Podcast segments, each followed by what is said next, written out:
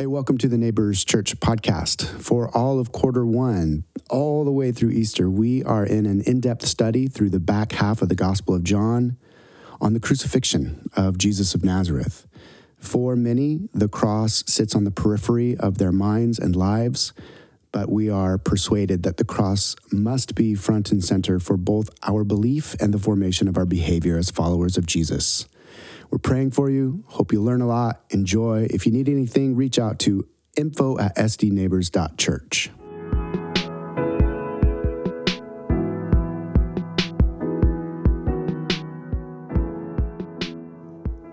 Okay, so we're reading out of John 19. Later, knowing that everything had now been finished, and so the scripture would be fulfilled, Jesus said, I am thirsty.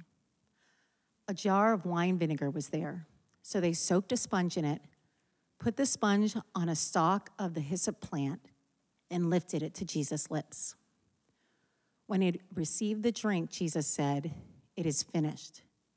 With that, he bowed his head and gave up his spirit. And having disarmed the powers and authorities, he made a public spectacle of them, triumphing over them by the cross. This is the word of the Lord. You guys can grab your seats. Thank you, Kim. Homestretch Church in this atonement theory series that we've been in since the beginning of 2022. We're going to be wrapping it up. Next week, my dear friend David Wade's going to be here speaking on Palm Sunday. He's just an incredible human. We're going to be getting to know a lot more of him. He's one of the pastors at Park Hill, does some stuff for them. He's going to be doing some stuff for us. He's an incredible human. And then the following week is Easter and Easter baptisms, and then one more teaching on the cruciform life out of atonement theory. And then we are off to the book of Philippians for a series entitled Joy. Joy, the book of Philippians. Pure and simple for the rest of the summer. Joy, the book of Philippians. Would you join me in just getting present to the text and getting present to the teaching with a deep breath into your belly and a slow release? When we breathe, remember, we're just getting present to what is our babies, our lives, the goodness of God, His presence. Another deep breath all of the running around that we do in our heads. We live so far outside of these bodies. We're living in the past, we're living in the future, worried and anxious, regretful, remorseful. But there's this present moment here in this room together today. To be one with our Father, the Son, the Holy Spirit, to be one with each other, to not miss any word He may speak to us. And I would invite you with one more deep breath. Make it the intention of your heart today to receive Allow yourself to be malleable like clay in the potter's hands. As the songs are sung, as the teaching go forth, as we remember around the communion table, let your souls be shaped by a good and wise sculptor, by one who is making you so beautiful, so profound. Make the intention of your heart, the posture of your being in this moment, with one final deep breath, to trust and receive and be still and be known and be loved and be victorious in the grace that is our God and his kingdom. In Jesus' name, amen. So, late Western modernity, late Western modernity, that is where we find ourselves. Sociologists, anthropologists, they give different terms to different epochs of human history. There was modernity, there were agrarian societies, there were industrial societies. There was modernity and then pre modernity, or pre modernity and then modernity, excuse me. And now we find ourselves here in 2022 in what sociologists and anthropologists call late Western modernity. Not just the West Coast of the United States, Western thought, rooted in the Greeks and the philosophers, Socrates and the likes. Late Western modernity. And late Western modernity has created a mind frame, a way of viewing the world, a way in which we see and interpret reality. And it has been overwhelmingly effective in diminishing, if not completely erasing in some sectors of society, the possibility that this morning there may be forces outside of our five physical senses affecting things in our world and our personal lives. For you nerds, philosophers like Charles Taylor, they have coined terms like the immanent frame and exclusive humanism to describe the way that we late Western moderns view and interpret the world. Immanent frame this is the idea that there is nothing transcendent out there. There is only what is immanent in front of us. In other words, there is only what is here, what is now, what is measurable, what is touchable, what is testable. Nothing else exists. It's all immanent in our frame of thinking. Tracking, class? Good. We have therefore divorced soul from spirit spirit from body, making us exclusively human, Taylor says. This means that now, in the physical body and this concoction called the chemicals in our brain, we conjure up morality. We derive our sense of authority in what we do in and of ourselves. And all reality, so goes the immanent frame, the modern way of thinking, all reality ceases with the death of our human bodies. So goes the story. We are accidental animals, the byproduct of billions upon billions of randomized mutations in which there is no meaning, no end, no goal, no purpose. And secularism, as it's often called, the erosion of traditions and values and spiritual practices within a society, secularism has produced a society of mockers and scorners who laugh at silly and superstitious ideas pertaining to these invisible powers. Whereas the ancients might have diagnosed a human acting strangely, someone acting out of sorts, they might say, oh, this poor soul has been moonstruck, believing that the power guiding the lunar body through their night sky, the moon, would create lunacy in these unfortunate souls, transforming them into a lunatic, right? And so elaborate rituals would be used to bridge the gap between this world and the other in the hopes of setting the afflicted one free. Today, we call it schizophrenia. And we, prescri- we prescribe medications. And we would never imagine a connection between the moon, lunar powers, and the disruption of brain neural chemistry. Peoples of antiquity believed that dictators attacked other societies by divine fiat, by divine command. In fact, most of those rulers from Egypt to Assyria to Babylon to the Caesars of Rome, they claimed to be the physical embodiment of spiritual entities from non human realms. Today, we moderns cannot get our heads around why someone would bomb maternity wards in the name of Mother Russia.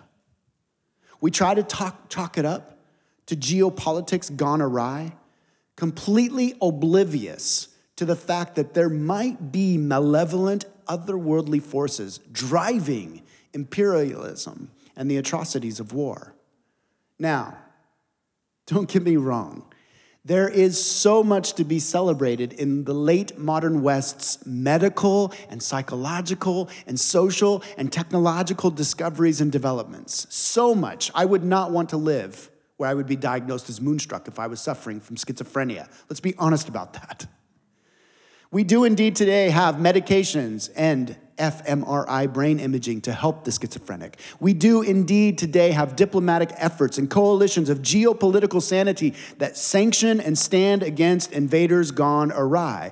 But, friends, this total ignorance of the spiritual realm that is hoisted upon us has left our souls and our minds and our hearts and our bodies wanting, lacking. University of Maine sociologist of religion, Kyriakos, he's Greek, I cannot pronounce his name to save my life. Markides, I've been reading a lot of him lately. He illustrates this well. Like many, Markides had departed from the religion of his youth, all through the persuasive powers of academia and the professors of materialism, science is real placards on their yards.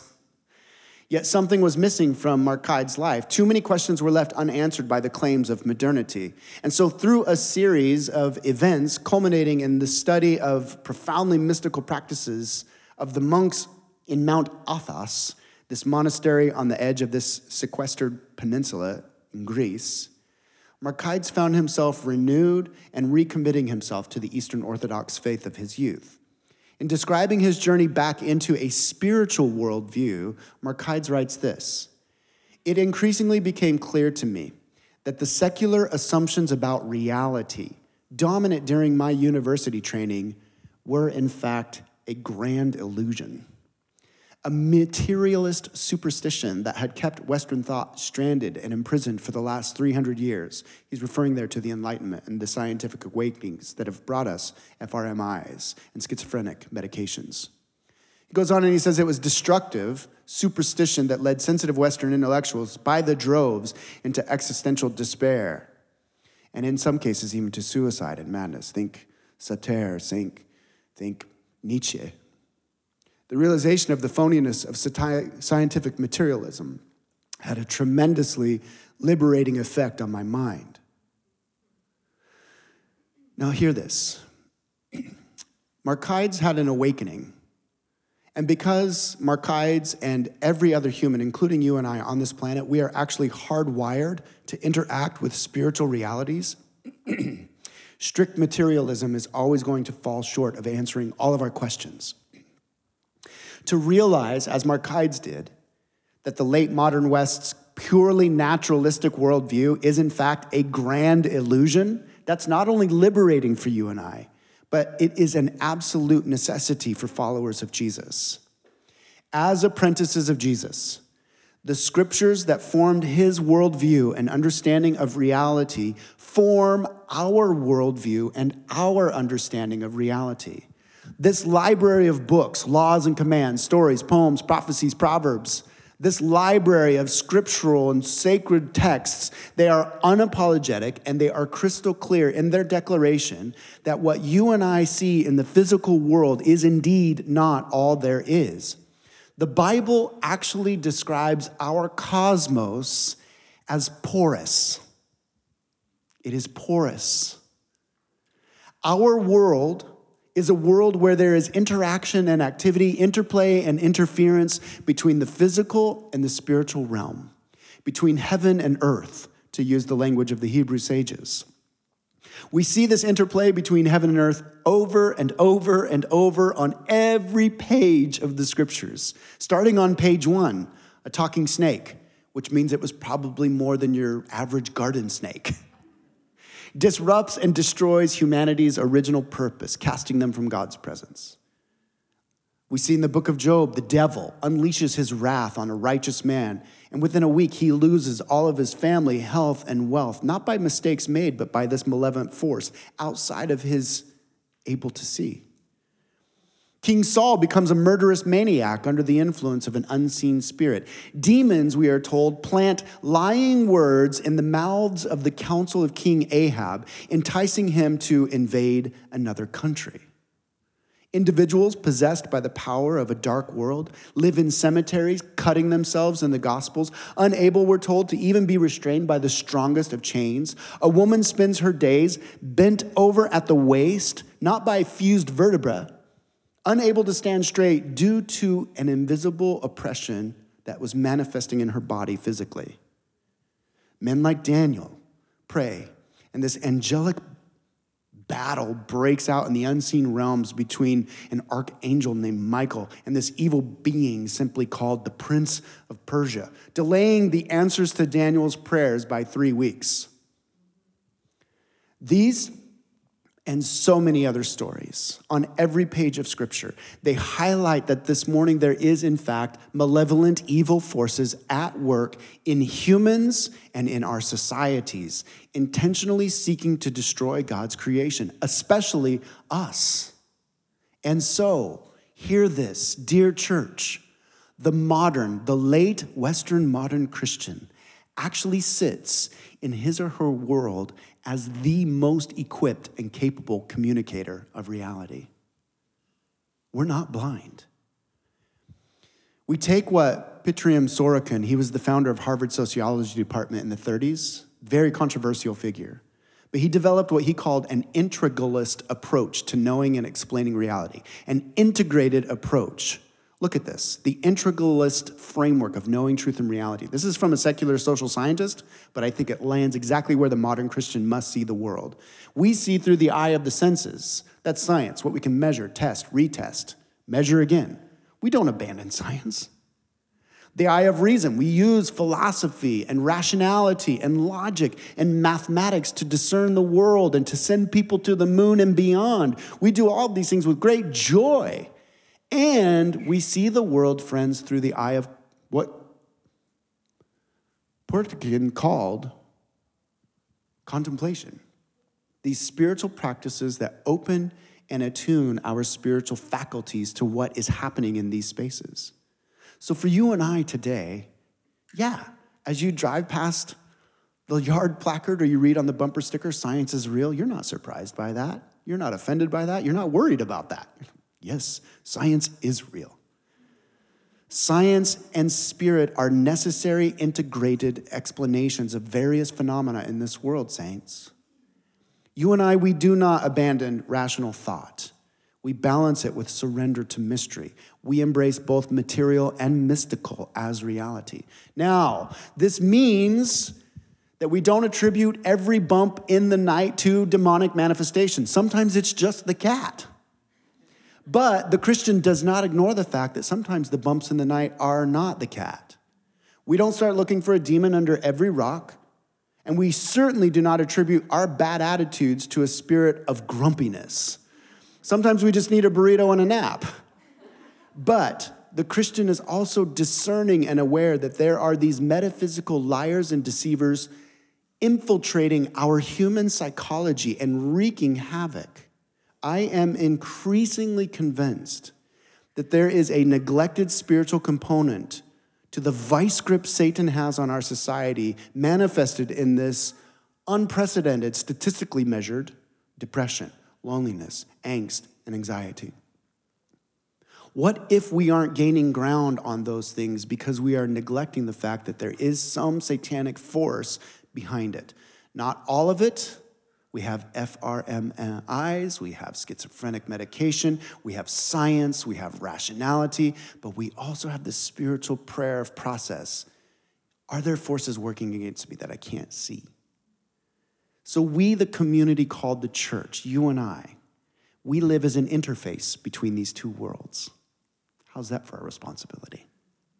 We exist as what St. Paul called the new humanity. We actually are, in this moment, a thin space between heaven and earth. And so, without arrogance and with great humility, you and I bear a mantle of responsibility to guide our fellow humans back into this integrated reality. When you and I tomorrow morning begin to see our homes and our classrooms and our workplace environments through this porous cosmic lens, it is transformative in the way that we see. This is a way of discerning and participating in God's actions in the world as ambassadors and representatives of what is really real. And this, friends, is where it gets spicy. As has already been said, some of these forces are in direct opposition to you and to God and to humanity. As you and I sit here in our comfortable little IKEA chairs in mid city San Diego, there is a cosmic conflict at play all around us. Heavenly and hellish beings are warring against each other. This is a primary plot line of the biblical story cosmic war. Cosmic war. When Adam and Eve chose to define good and evil for themselves, that's the, the, the, taking of the fruit. On the counsel of the snake, that was most likely more than your average garden snake. We handed our authority over to the enemy. That's what happened there. This is what the sages were telling us. Somehow, some way, when we were deceived to believe that we could be our own gods, we handed authority over to this malevolent being the devil, Satan, Lucifer, Leviathan, Behemoth, chaos accuser. We gave God's kingdom to Satan. And human history is now this long and horrific story of the damage that that being and his forces have wrought in this world through us. And so the story of the Bible is the story of God's invasion into occupied territory. It is the story of God coming to take back the ground that is rightfully His. It is the story of God coming to liberate enslaved humanity from our bondage to not only sin, but to Satan and his forces. And so now we arrive at our actual teaching. I've literally taken this lengthy introduction because For us to understand the cross and the fullness of the cross, we have to understand this cosmic war.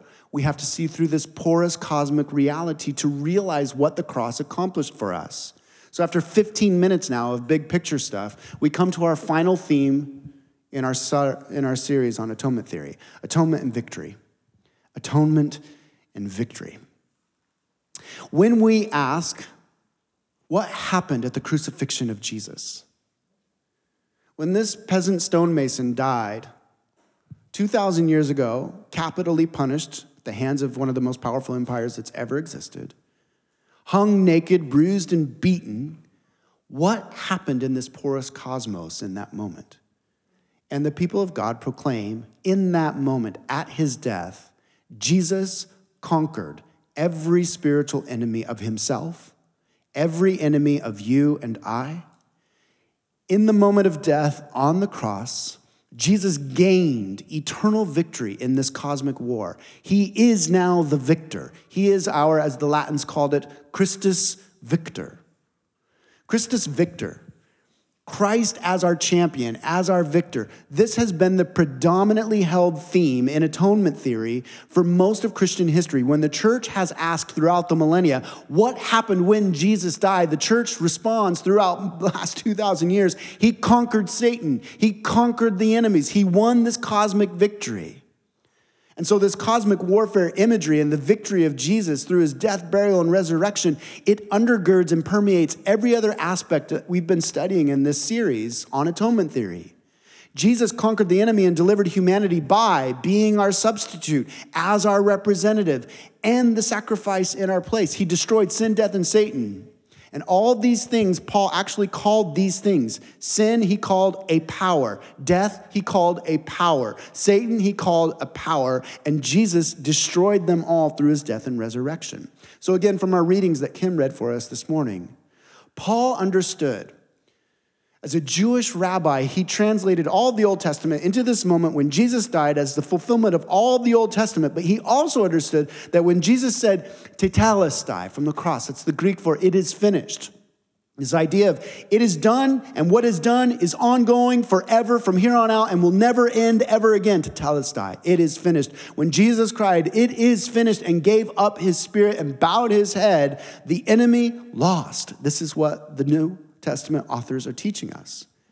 In this unexpected and unimaginable move, rather than the king crushing the enemy, he allowed himself to take the full force of the enemy's plots and plans and murderous venom all the way into his being. And this was the inauguration of victory, culminating in the resurrection. And so, in explaining to the Colossian church, Paul used this triumphant, conquering language around the crucifixion of Jesus. We'll read it again, Colossians 2:15. Having disarmed the powers and authorities, he made a public spectacle of them, triumphing over them by the cross. A few thoughts here. Jesus disarmed the powers and authorities for you today. The powers and authorities in Paul's mind, as I've already said, are multi layered. So there's this physical level for Paul where he considers sin and death as these actual, he almost describes them as like personal entities, like thinking beings. You could almost think he's talking about somebody named sin, talking about some thoughtful, purposeful force named death when you read Paul carefully. He considered these powers on the earthly horizontal perspective the powers that were destroying humanity. But then at the spiritual level, Paul saw these evil forces behind sin and death, Satan in particular. And there at the cross, he tells the Colossians, Jesus stripped these powers of sin and these powers of death and Satan by absorbing themselves into him on the cross. God made him, 2 Corinthians tells us, God made him who had no sin to be sin for us, so that in him we might become the righteousness of God. This mystery that we talked about last week. Jesus became our sin. We died with him. Our sin died in him and with him on the cross. The cost of our sin being death, the wages of our sin were paid on the cross. The power of sin was taken into Jesus' body, delivering us from its bondage. And so not only was sin disarmed in that moment and conquered by Jesus' death, but death itself was destroyed. Now we're down to the guts of why we even do this every Sunday. Now we're into the guts of why we call ourselves Christians. It's because when we die, we don't really die. That's good news. Do you Christians remember that? Like, death is no longer a problem for us? That's kind of a big deal. That's kind of a really big deal. Death is not a big deal for us. We, with our worries and our angst and our overwhelm, if we could get back to the kernel of Christianity and we could cry out with Paul this shout of victory where he declared that Isaiah and Hosea's ancient, like thousands of year old promises were now fulfilled in Jesus' crucifixion. Paul would tell the Corinthians, and he would tell you and I this morning as Christians stand up, resist, fight. Death has been swallowed up in victory. Where, O death, is your victory? Where, O death, is your sting? The sting of death is sin, and the power of sin is the law. But thanks be to God, He gives us the victory through our Lord Jesus Christ. You got nothing to worry about, even if you die. Death's sting is sin, conquered by the cursed Christ on the cross. And the power of sin is the law, stripped of its power as Jesus fulfilled the law perfectly and paid our penalty on the cross. And here is this most important emphasis in this kind of cosmic warfare stripping of the powers God is not the cause of our deaths. Christians, death is not normal, death is not beautiful, death is not some wonderful passageway into the next life. Death is an ab- abnormality in God's cosmos.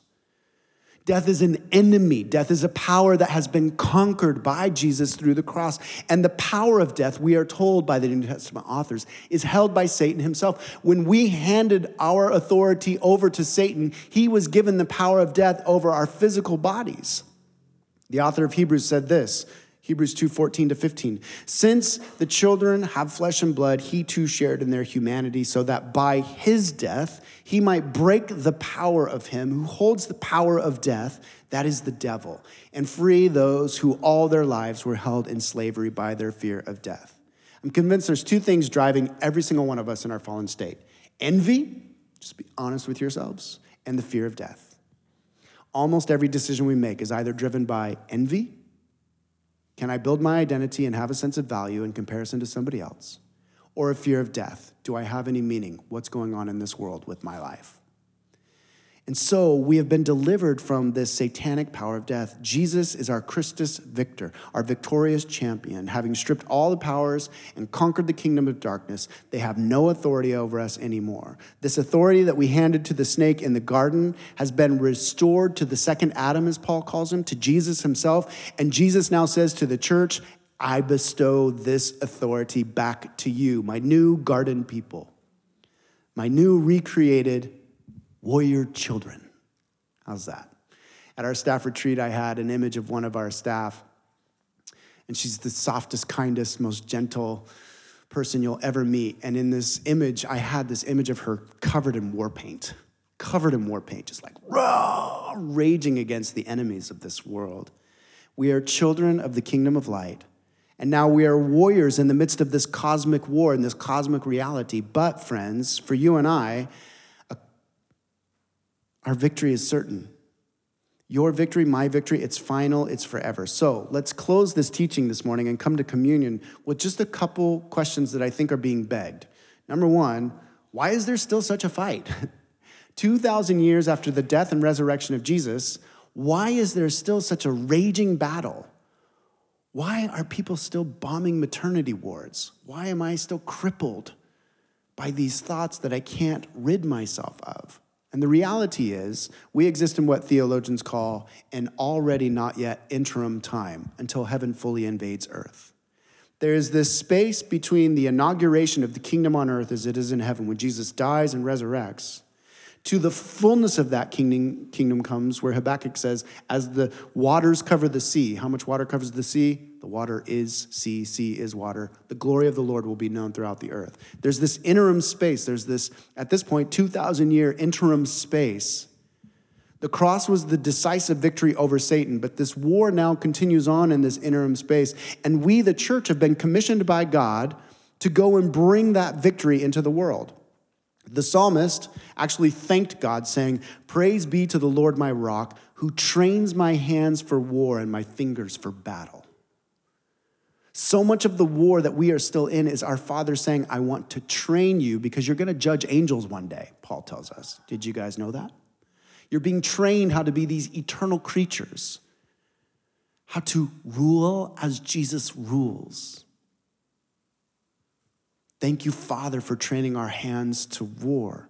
God is still intent on partnering with you tomorrow morning to accomplish His will in this worship of Him and in this war against Him. He is still intent on partnering with you in your classroom, in your family, in your marriage, in your singleness, in your friendships.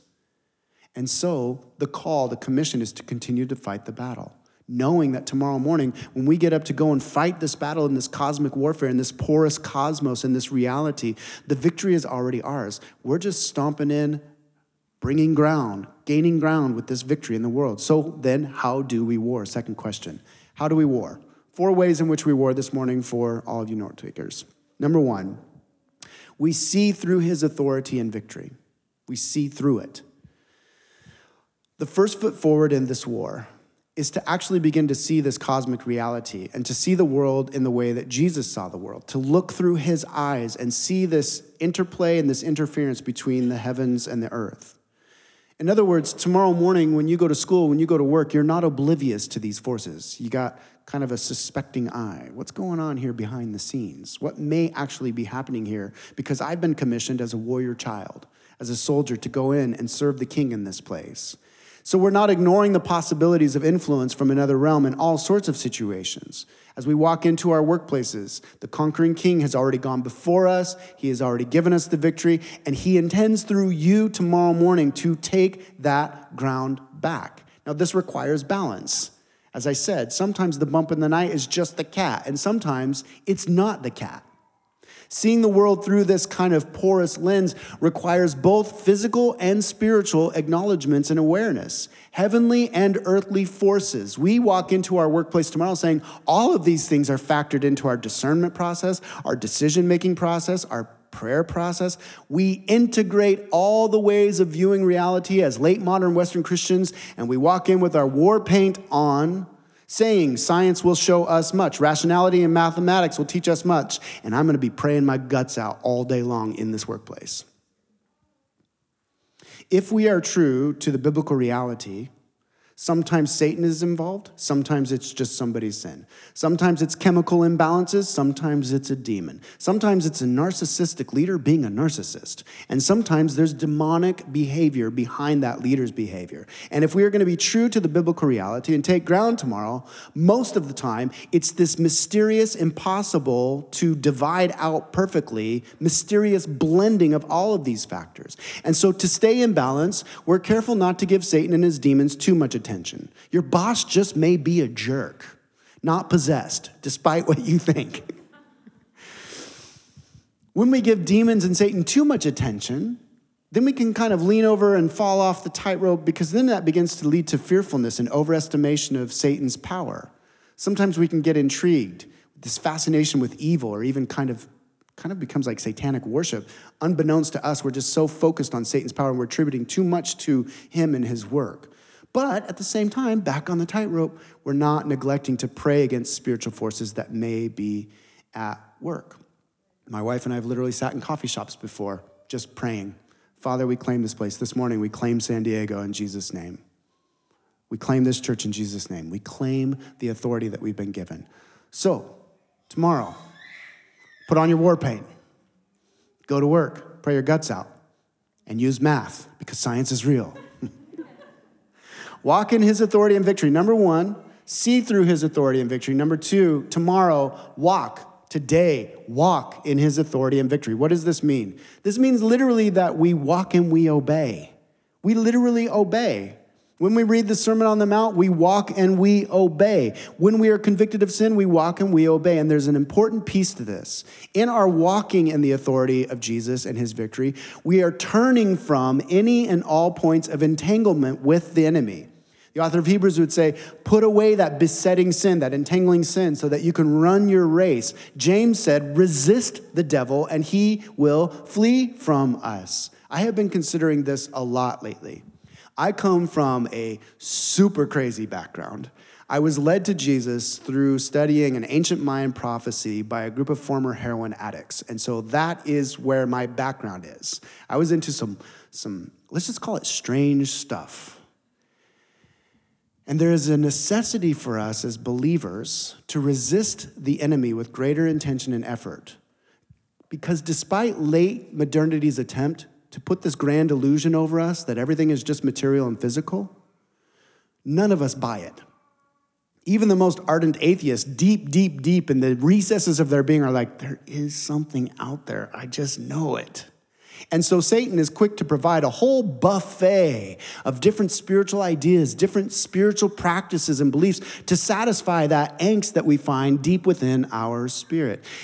And so we must be careful about what we are interacting with as Christians in this world. Paul warned his young protege Timothy that there would be teachings in this world. He simply called them the doctrines of demons. I know that's heavy. Paul never pulled a punch with any one of his communities. He said these things that we trifle with in this culture are the doctrines of demons. These are teachings and practices that literally entrap human souls and destroy them. This is so real to me. I had given myself to these things alcohol, heavy hallucinogens, I literally found myself in a psych ward because I almost beat up my girlfriend telling her I'd been speaking with the demons of nine.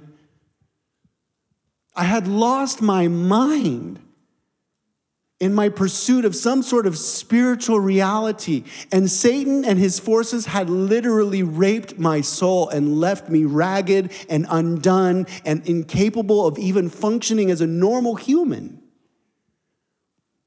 My mentor, Dr. Breshears, he has these extensive experiences with the demonic and deliverance and warfare in the local church. And he would teach us in his spiritual warfare classes that Christians, now listen, this is, this is Gary. This isn't me just being, you know, whatever. This is Gary. Avoid every form of contact with the demonic, including astrology, New Age paraphernalia, tarot cards, psychics, non biblical rituals, demonic movies, TV shows, video games, music, charms, crystals, seances, Ouijas, and many other places where the demonic is present or obvious or subtle.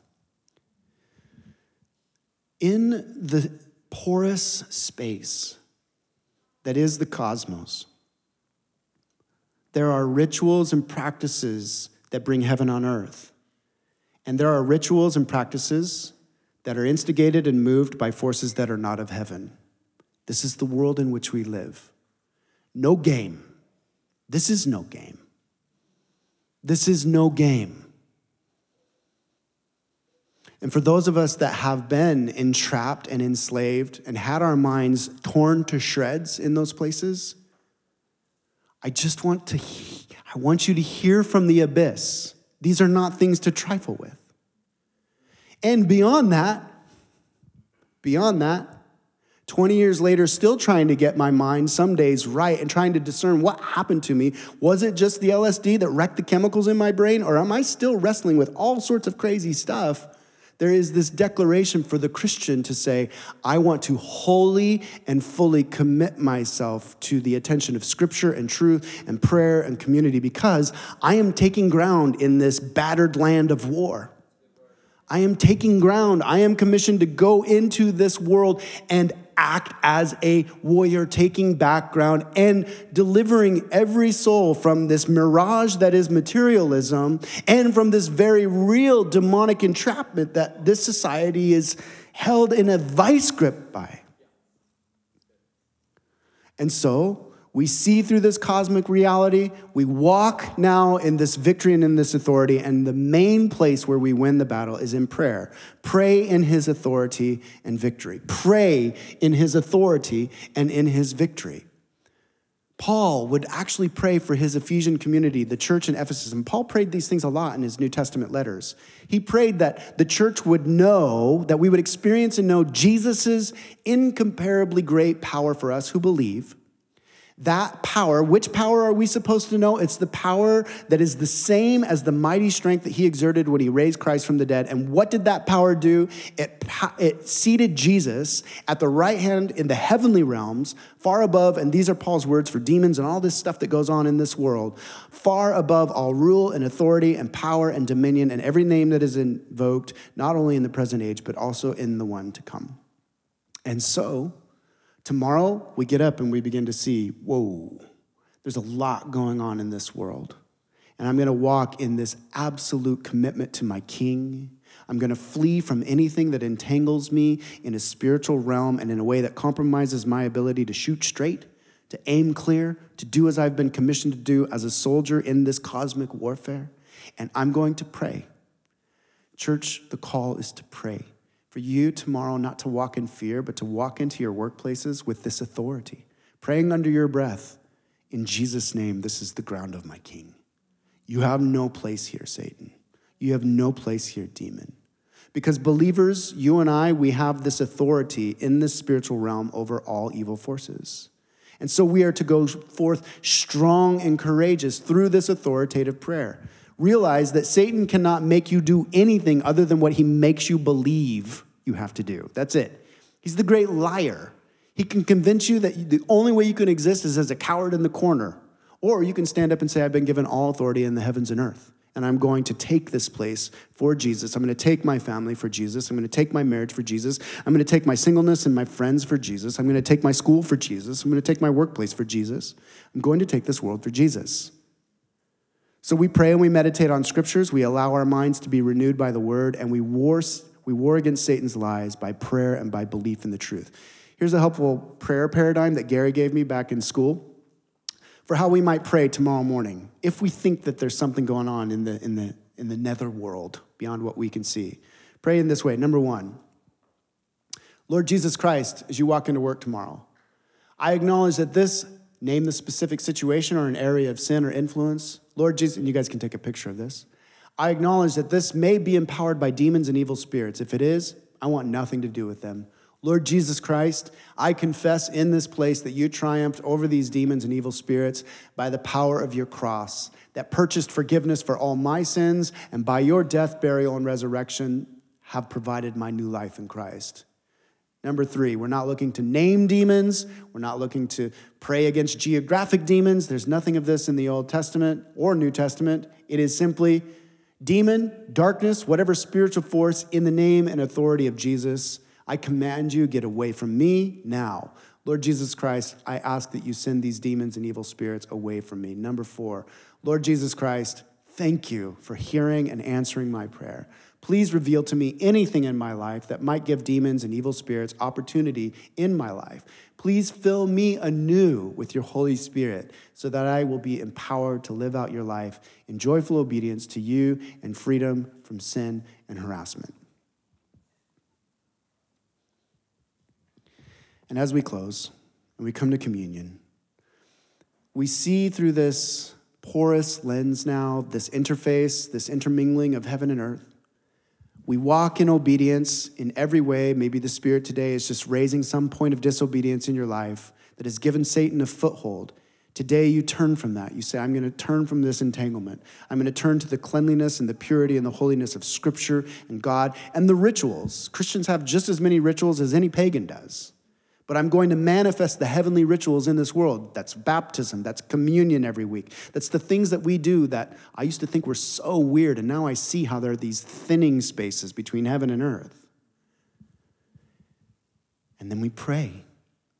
We pray in earnest. We pray out loud. We pray under our breath. We pray in dependence. We pray in victory and the Spirit goes before us. And then finally, this morning, we remember. We continue to always remember when we get beat down, when the anxiety doesn't release its grip on us, when the narcissistic boss seems fully possessed,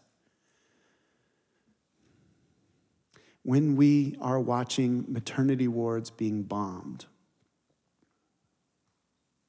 we pray. You have beaten this, Father. Bring your heaven to earth. Bring your kingdom to reign. Rule over these ambassadors of Satan. Crush them. Save the soul. We pray for our enemies The perceived enemies are not flesh and blood, friends. It is the spiritual realm that we pray against, and we pray for deliverance for men like Putin from the hell that he will face should he not repent. And so we remember by communion. Communion is one of those weird rituals.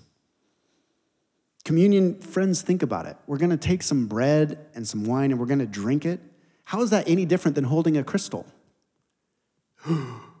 Don't you see, though? It's a tactile reality. We are embodying these things. We are manifesting these things through what we do. And we're told in the New Testament there, there are literally angels like on tippy toe watching what we do today. There are good angels literally on tippy toe as we take communion and the Holy Spirit falls on us and is within us. And they're like, whoa, that is insane. God is so good. Look at the ground that that little community in mid-city San Diego took today. I want to see more of that. All of the heavenlies are rejoicing. Next Easter, for those of you that are going to the waters, you literally, there's something so. Baptism's my favorite. My face always hurts after baptisms because I can't stop smiling. And I've been told that in some of the pictures of baptizing that I've just got this like death grip on somebody's neck, and they're they're all bent over like this. It's war. The enemy's been crushed and now alive. And can I just, as we come to communion this morning, we all just give me eye contact for one second, super uncomfortable, and smile. Big smile. This, this is the hammer that crushes Satan. When you walk tomorrow into your workplace, I am victorious, and I have prayed for you, and you will be delivered. And your friends are like, and your coworkers are like, Christians. this is this is the hammer that breaks the vice grip. This. This is the joy of the Lord is your strength. It's joy, your deliverance. It's joy that slays the satanic depression and anxiety that's been crushing you. And it's yours. It's yours today fully. Practice it. Embody it. I have I have the grumpiest face. When I was when my kids were little, whenever I read and I'm thinking really deep, my eyebrow gets all crunched up. I get like a little snarl in my lip. I'm, like, I'm really thinking. And my kids, when they were little, they used to come up to me and they'd rub the middle of my forehead and they'd say, Daddy, you've got a meaner demeanor. and they'd rub it out. And so, these many years, I've been practicing softening my face when I'm reading. When I'm talking to somebody, make gentle eye contact, uh, like, all right, what are we gonna get after? And smiling. I've been walking through my neighborhood praying over my neighborhood, but I make sure to have this huge, goofy smile on my face the whole time. Victory! Victory, victory, victory. But it's the practice of embodying it that it's weird. I can feel in this spiritual realm stuff shift. Somebody walks past me, they're in South Park, you can feel the pain in their. You can literally feel it. Or for me, gosh, It's literally the guy on the corner, and he's like talking to himself. And he's trapped. He's like trapped there. So you just walk past and you smile and you just stretch out a hand in Jesus' name, be delivered. Yeah, there's chemical imbalance there. And so maybe that deliverance will come about by a social worker seeing him and getting him on just the right meds so that he can get a job and live fully human. But it's the prayer that breaks that open, and it's the smile on the face that Satan flees from. So smile, rejoice. You are never going to die. Your minds have been healed and renewed by the word of God. These gifts are all yours now. So stand and resist and fight and war and walk and remember. This city is ours. This city is ours. And so smile.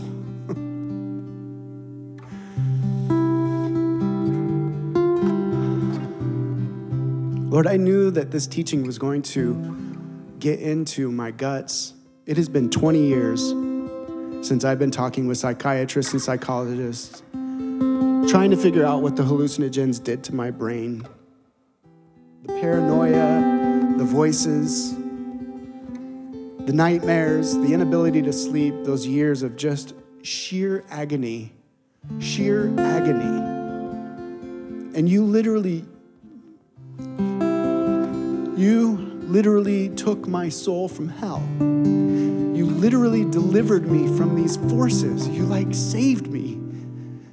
The war was won. And that night when I said, Jesus, you are my king, the war was over for me.